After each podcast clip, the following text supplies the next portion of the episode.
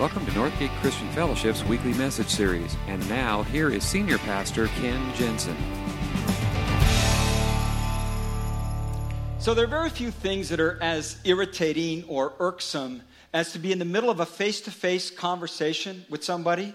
And maybe you've had this happen to you. You're right in the middle of a conversation, you know, just like just the two of you, and then all of a sudden you hear this sound. that ever happen to anybody else around here? And all of a sudden, this most important conversation, everybody's like, was that me? Was that me? You know? And, and then and put it back in, and you know, you try to carry on the conversation, and then you hear the sound, and it won't stop, and it just keeps coming. And again, and again, and again, and again. And, and, and in the middle of your conversation, all of a sudden, you are not the most important person anymore. You and then, and this is what people do. They do this and they go, "Oh, excuse me," and they act like they're turning it off. But what are they really doing? They're reading it exactly. There is something we are addicted to that noise. we have to respond to it. Now, here's the thing about text messaging. It's usually from somebody that you know, because you don't usually get texts from anybody that you don't know. Although I have started getting text messages from telemarketers. I don't know how that happened but I've started getting those. But usually it's from somebody that you know. Usually it's something that's relevant or, or immediate right then and there. And it's usually something that requires some kind of a response, right? I mean, that's pretty much what makes text messaging so, so cool, is because you can you know, right away just get right the response. What if God sent you a text message? That would be a little scary. Okay. Do you know that he has? Now, it's not a tweet because it's more than 140 characters. But he has given us a text. He has given us a text. And, and in a lot of ways, it's a lot like a text message. It's from somebody you know, it's relevant and important, and there is some response necessary. So, this morning, as we're kind of moving through this series called Multiply, um, we're going to take a look at Scripture this morning. Now, if you haven't been here for the whole thing, we've talked about this whole idea. Let me explain a little bit what Multiply is all about. We've asked everybody to get the book. Um, we've given out free copies of the book. We've asked you to buy a book for somebody else because here's the deal this is all about discipleship. That's what this whole multiply idea, uh, idea is all about. And it comes from Jesus' words when he gave it to his disciples, and he said, Go into all the world and make disciples of all nations, teaching them to obey everything I have commanded you, baptizing them, and I will be with you wherever you go. And in that little sentence or two, he pretty much defined what this is all about. And we've gone through it each week. First of all, if you, this is the first thing, if you are a follower of Jesus Christ, you are by definition a disciple, because that's what a disciple is. It's a follower a learner, okay? So if you are a follower of Jesus Christ, no matter how long you've been a Christian or not, you are a disciple. The second thing we talked about, which is really important, is every disciple is also a disciple maker. And moms, you have the, the most awesome responsibility. It's not just for you to follow Christ, but your, your, your primary disciples are your kids. Every, every follower is a disciple, every disciple is a disciple maker. And then last week we looked at this idea that it happens in community. And that's why the church is so important. You need to be a part of a church family to truly be discipled. So this morning we're going to take a look at this, the role of Scripture in all of this. And this will answer the question for many of you is why do I need to read my Bible? Why, why bother with it? In fact, if you're here this morning and you are not a Christ follower and you're wondering, why do people read that book? Why, why is it so important?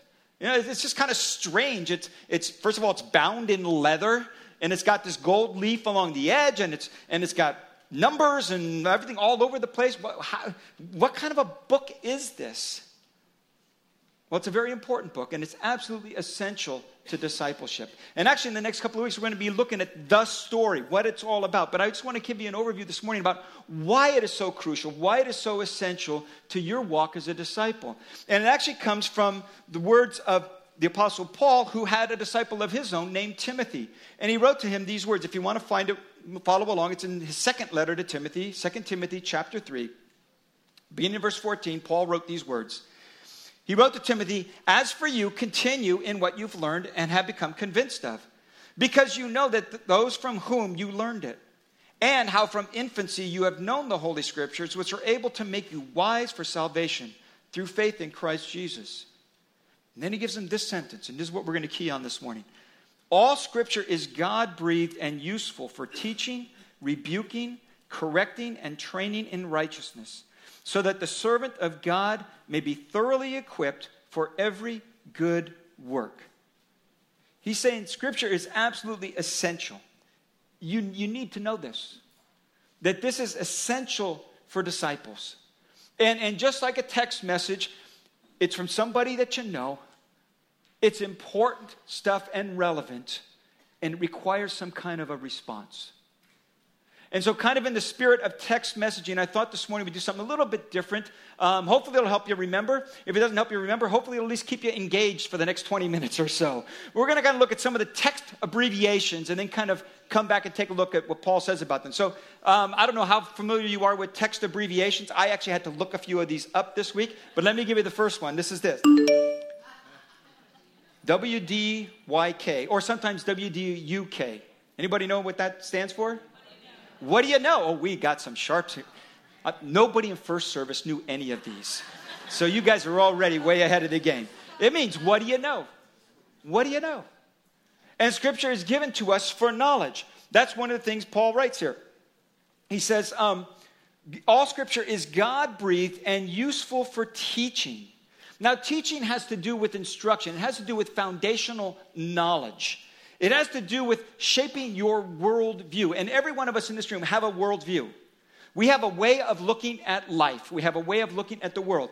And usually you got that from your parents growing up or other influences along the way. But all of your experiences have given you a certain worldview.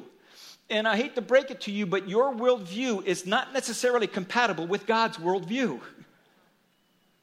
And one of the reasons we have scripture is to help shape our worldview, our way of looking at life. Paul says it's useful for that. It helps us understand. Now, if that's the case, then, then the question is how relevant and how reliable and how authoritative is scripture?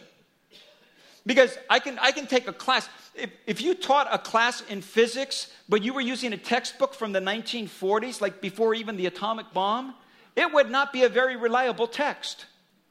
Because there's so much we have learned over those years since then. And using an old textbook to try and teach us about now, it, would, it wouldn't be useful. It wouldn't be reliable. So sometimes people say, well, how reliable can the Bible be? I mean, it's thousands of years old. It was written in ancient days by ancient people. What do they know about today? How reliable can it possibly be? And yet you find through Scripture, it is. It is absolutely reliable. A lot of times, understand some things. First of all, the Bible is not one book. Okay? The Bible is actually a collection of books. Anybody remember from Sunday school? How many books are there in the Bible? 66. Wow. Another gold star on the chart for this morning, okay? That Sunday school lesson came back to you. Yeah, 60, it's a collection of 66 books. It was written over a period of 1,500 years by 40 different authors. And yet, it's incredibly cohesive. Just New Testament, because sometimes people say, well, how, how can it be so accurate? I mean, they didn't have printing presses back then. How do we know that they got the words right? I mean, it was human authors anyway. It was just people writing down stuff, and people make mistakes. So, how do we know how reliable it is? Do you know, just the New Testament itself, we have over 5,600 manuscripts or pieces of manuscript, handwritten portions of the New Testament. And, and when we take all 5,660 something, I think it is, when we take all of them together and lay them side by side and compare and com- it's amazing. It's amazing without a printing press how accurate they are. It's just, it's remarkably consistent. It's just incredible. That handwritten copies, most of them dating back to within 10 years of Jesus' death, and, and, and they're, they're like word for word as if they were on a printing press. It's incredibly reliable. That is more manuscripts than we have of any other ancient text, by the way. Roman history, anything, anything you want, any, any human writing you want to pick, we, have, we don't have near as many copies of manuscripts. It is that reliable. Craig Groeschel said these words. He said, This book was written from 13 different countries on three different continents Asia, Africa, and Europe. It was written in three different languages Hebrew, Greek, and Aramaic.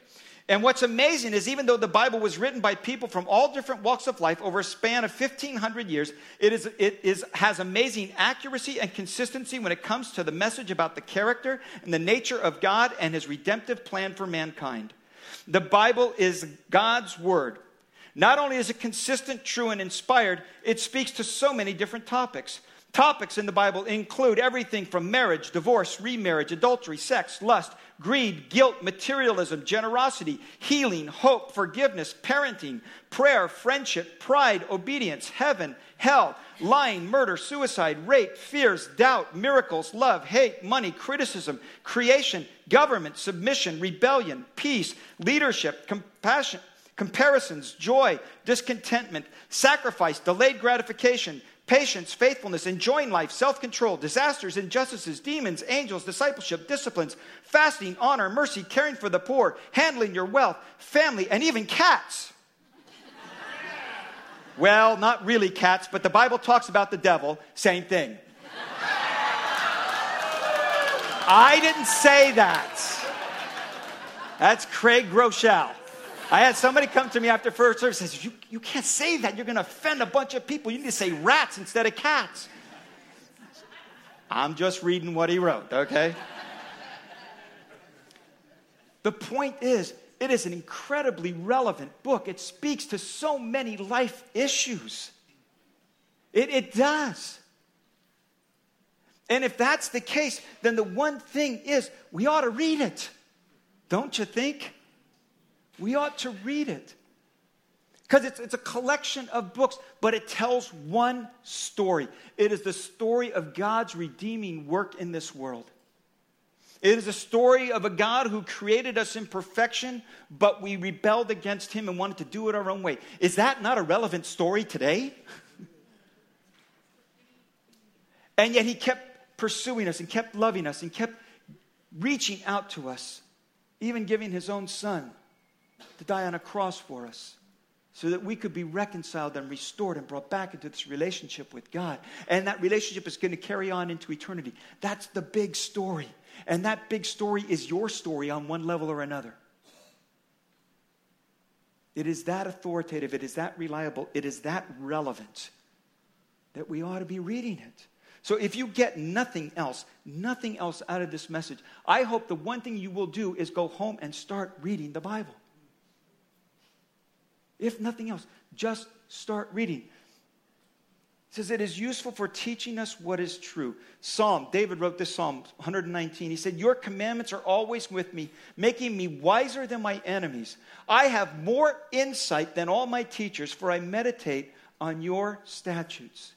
See, the sad truth is the Bible is more available and accessible to us than it ever has been in human history. And yet we do less reading of it, less meditating on it than, than the ancients did. Because we got so many other distractions. We got so many other things we can give our time and attention to. David said, I am wiser than, I have insight greater than all my teachers because I've learned to meditate on your. It has shaped my worldview. It changes the way I look at things. Insight has to do with being able to connect the dots not only see the information, but to see how it fits. And that's what God's Word does. It's amazingly accessible to us, incredibly relevant, but we don't read it. Recent Gallup poll, actually goes back a few years now. According to a Gallup poll, two thirds of the people surveyed in this country could not name who delivered the Sermon on the Mount. Fewer than half of all Americans could name the first book of the Bible. It's Genesis, just in case. 80% of Americans claim to believe the Ten Commandments, but the vast majority of us cannot name even four of them.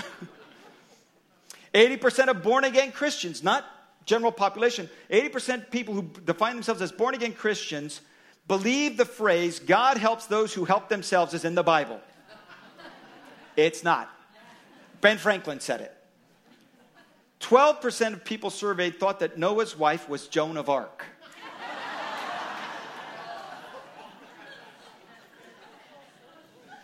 We have an amazing, accessible Word of God to us, and we don't take part in it. So here's what I'm going to give you this morning I want to give you a tool. Very, very practical. Take out your phones. It's an app. It's called YouVersion. If you do not have this app yet, please download it. Let me tell you what this app has on it.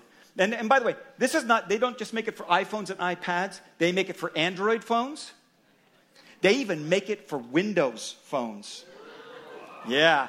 And they are so sure that they want to get this out to everybody. They even have a version of this app for Blackberries for you poor people stuck in the Stone Age. I'm sorry. It was a joke. But here's the deal you, you download this, you can, you can even download, full, there, there's at least 20 something different versions of Scripture available to you through this version. Through, and, and if you can't find one that's easily, let me just suggest the message. It's a paraphrase, but if you have a hard time understanding the Bible, it's a good one to start with. And just start reading it this week. In fact, if you go there, you can see it'll have um, the scriptures on there. You can also choose reading plans. There is actually a reading plan that goes along with the multiply book. So start there. But it'll, it'll, it'll, you can set it up to send you a reminder. It'll give you that little doo doo doo to remind you to read. You can even set it up to have it send you an email to remind you to look at your phone to do your reading for the day, okay? they've, got, they've got all the dummies covered, okay? But here's the idea download that thing. And, and you can actually completely download versions of Scripture um, that you don't even have to go online to be able to, to come up with. But just get it and start reading it. If you don't have a smartphone, if you're back to the old paper and print style, okay, let me give you a, here's, here's a really good place to start. Start in the book of Proverbs. It's pretty much smack dab in the middle. It's right after Psalms, which is the exact middle of your Bible. Turn over to the next book is Proverbs. There are 31 chapters in the book of Proverbs, one for each day. Today, Proverbs 12, 1. I actually had, I, first service, I had somebody come up to me after first service. They quoted to me 12, 1. They had read it today. They had memorized it. You will find in, that, in at least every chapter in the book of Proverbs some godly wisdom, just practical, this is how you ought to look at life kind of stuff. So start there. But if nothing else, just start reading it. Here's the next one C-M-I-I-W. Anybody know what that one means? Correct me if I'm wrong. Correct me if I'm wrong. Paul wrote to Timothy, the scripture is useful for correcting our mistakes. Here's what will happen you start reading scripture, you start reading your Bible on a regular basis, sooner or later, you're going to bump up against a scripture that just kind of hits you. Because it's going to be contrary to the way that you are doing things and it's just going to kind of jump out at you. You're going to come up against um, places in Scripture where it's going to talk about forgive one another, pray for your enemies, do good to those who hurt you. And you're going to say, wait a minute, wait a minute, wait, wait, wait, wait, wait, wait. That's not right. That can't be right. That, that, that. You will come up against those kinds of things and you will bump up against them and they will hit you. They will hit you in such a way that you're going to say, I don't know about that. Now, let me give you a clue. Given a choice between God's way of doing things and your way of doing things, which way do you think is the better way? God's way.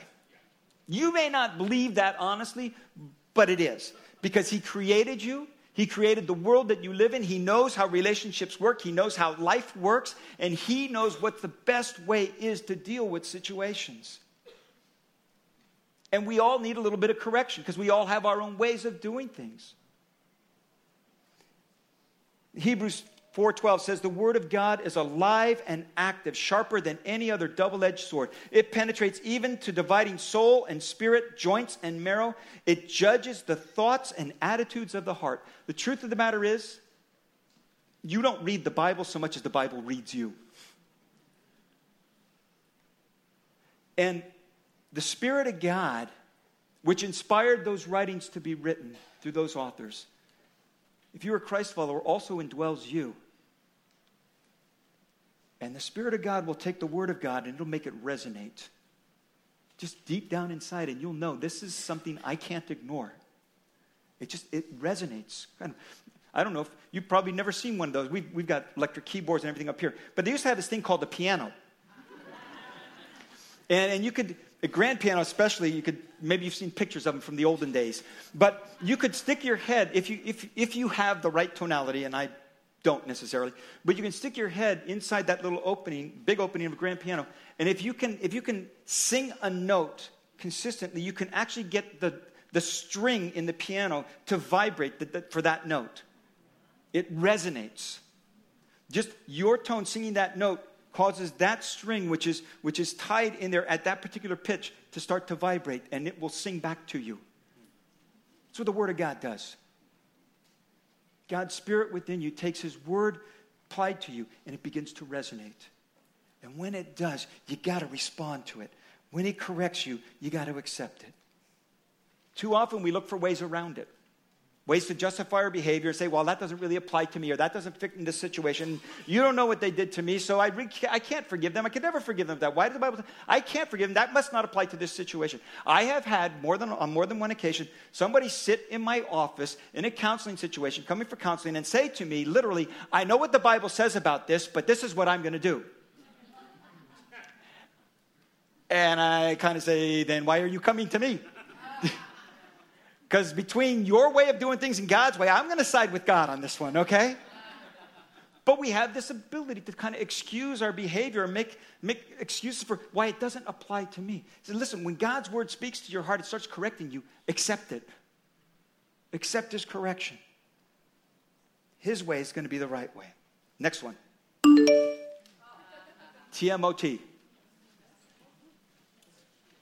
Anybody? Trust me on this. Somebody got it. Trust me on this. It has to do with restoration. It says his, his word is useful for making our lives whole again. Here's the great thing God's word doesn't just point out to us our mistakes, it shows us how to make it right. It's like driving down the freeway and somehow taking the wrong exit, and you've ended up on this frontage road, and now you're lost and you don't know how to get back on. God's word is full of on ramp signs. Here's how to get back on the right track. Our son and daughter in law just moved to Chicago from, from uh, La Jolla, job transfer. Moved in the end of February.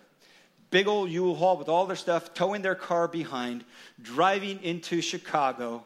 The last day, starting to snow, and they're running out of gas. So he pulls off there's a, a, gas station on this off ramp. They see it, but you got to make a U turn to get around there. And he doesn't have enough room to make the U turn. Doesn't know how to drive this thing, trailing this car, the whole big thing. So he decides, well, there's a Motel 6 there, right on the corner. So I'll just go down this road. I'll go through their parking lot and come around back to the other side. Great plan. Except that when he went down there, he realized there was not an entrance to the parking lot on this street. Not only that, the pavement ended and it was gravel. And not only that, it was gravel covered with snow. And I got a phone call. Dad, I'm stuck in the snow. What are we going to do? Can you call AAA? yeah, I can, but it's not going to do you much good. I said, well, could you check and see? And so I did. I called AAA. Sure enough, they wouldn't do anything. What am I going to do? What am I going to do? Call a tow truck. We'll take care of it. We'll get you out of this mess. Sometimes you're driving along in your life and you take an exit and you think you know where you're going and you end up stuck in the snow stuck in the mud. And God's word has this incredible way of saying, hey, you're stuck in the mud.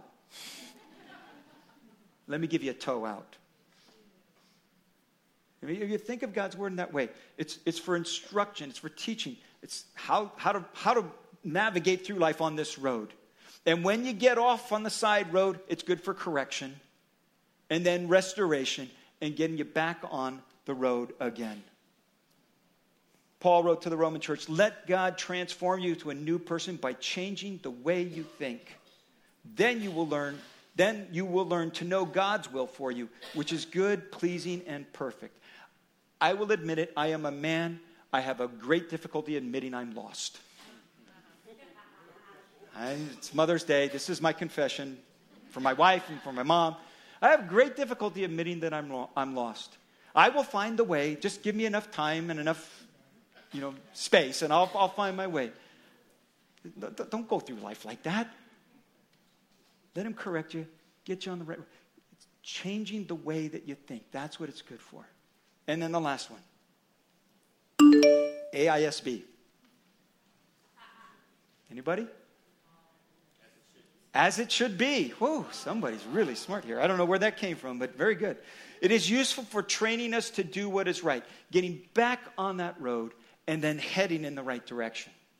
Training has to do with application. It's taking the knowledge and information that I have and then applying it to my life. You can all of your Bible reading, all of your Bible study, all of your Bible meditation will not do you very much good unless you apply it to your life. It will just be information in your brain. And that's why around here we put such an emphasis on life application teaching. We want people to know how to apply the Word of God to your life. And you don't need us to tell you how to do that. We, that's what we try to do on our teaching sessions on Sunday mornings or in our classes or any of those in our community groups. We want to be about life application, but you don't need somebody to tell you how to do this. It's very, very simple. Just as you read a portion of Scripture, here's a couple of questions to ask yourself What commandments are here that I need to obey? What commandments are here that I need to obey? Anything in this passage I'm reading that's a commandment? Maybe not. Then what principles are here that I need to observe? What principles do I need to observe? Or what behaviors do I need to change? Or what instructions are there that I need to follow? Because if you read for any length of time through the Bible, you're going to find one of those either a commandment or a principle or a behavioral change or some instruction. And then make those changes. It really comes down to one word, obedience. James 1:22 says, "Do not merely listen to the word and so deceive yourselves. Do what it says." Now, here I, I know you and because I know me. when it comes to obedience, I want to know why. Don't you? Tell me why, and then when it makes sense, then I'll obey. And the problem with that is, it doesn't always make sense until you obey. When you were parents, moms, moms, when you tell your kid to do something, and when they say, what do they say? Why? Why? And what is your answer? Because I said so. There it is. Now, sometimes just because you don't want to engage in a discussion, you just want to obey. But sometimes you understand, you understand that sometimes it doesn't make sense until you do it. Sometimes God's word, the why doesn't make sense until you obey. And then when you obey, you realize, oh, that made perfect sense. Now I see it. And too often we want to answer the question why before we decide. And like I said, around here we try to be a life application. We try to explain why God says these things. But don't wait for the why, just obey. Because when you obey, you will very often discover the reason why. When our kids were younger growing up, and got old enough that it was their responsibility to keep their rooms clean. And, uh, and we'd tell them sometimes, okay, you can't go out until your room is clean. So they'd run upstairs. Five minutes later, come downstairs. Okay, all done. Go, whoa, whoa, whoa, whoa, whoa. And this is my wife came up with this one. Great mom that she was, is, was, is still. She said, if I go up there, will I say it's clean? because my children's standard of cleanliness was not the same as ours. and so, this whole idea is learning God's standard of cleanliness, God's values, God's ways. And it won't always make sense. In fact, you will say to yourself, I can't do that. That just doesn't make sense. I don't think I can do that. But the Spirit of God inside of you is saying, but you can't ignore this. and very often, when you obey, you discover the why afterwards. Application comes all the way down to just simply obey. Don't just listen to the world, word, do what it says. Moses gave the people of Israel this, these words from God. When he first got the, got the, uh, the Ten Commandments, when he first got the law, he brought them down, gave them to the people, and he said this He said, Fix these words of mine in your hearts and minds and then he gave instructions on what that should look like. Teach them to your children, talking about them when you sit at home, and when you walk along the road, and when you lie down, and when you get up. In other words, live it. Live it. Let it permeate and saturate your life in such a way that you don't have to always give the reason why and you don't always have to give the lecture. You just live it. Show His word transforming your life, and it'll have an impact on your kids. Would you bow your heads with me? Thank you for listening to this week's message. We trust that you'll join us again soon for another uplifting message from Northgate Christian Fellowship, located in Benicia, California.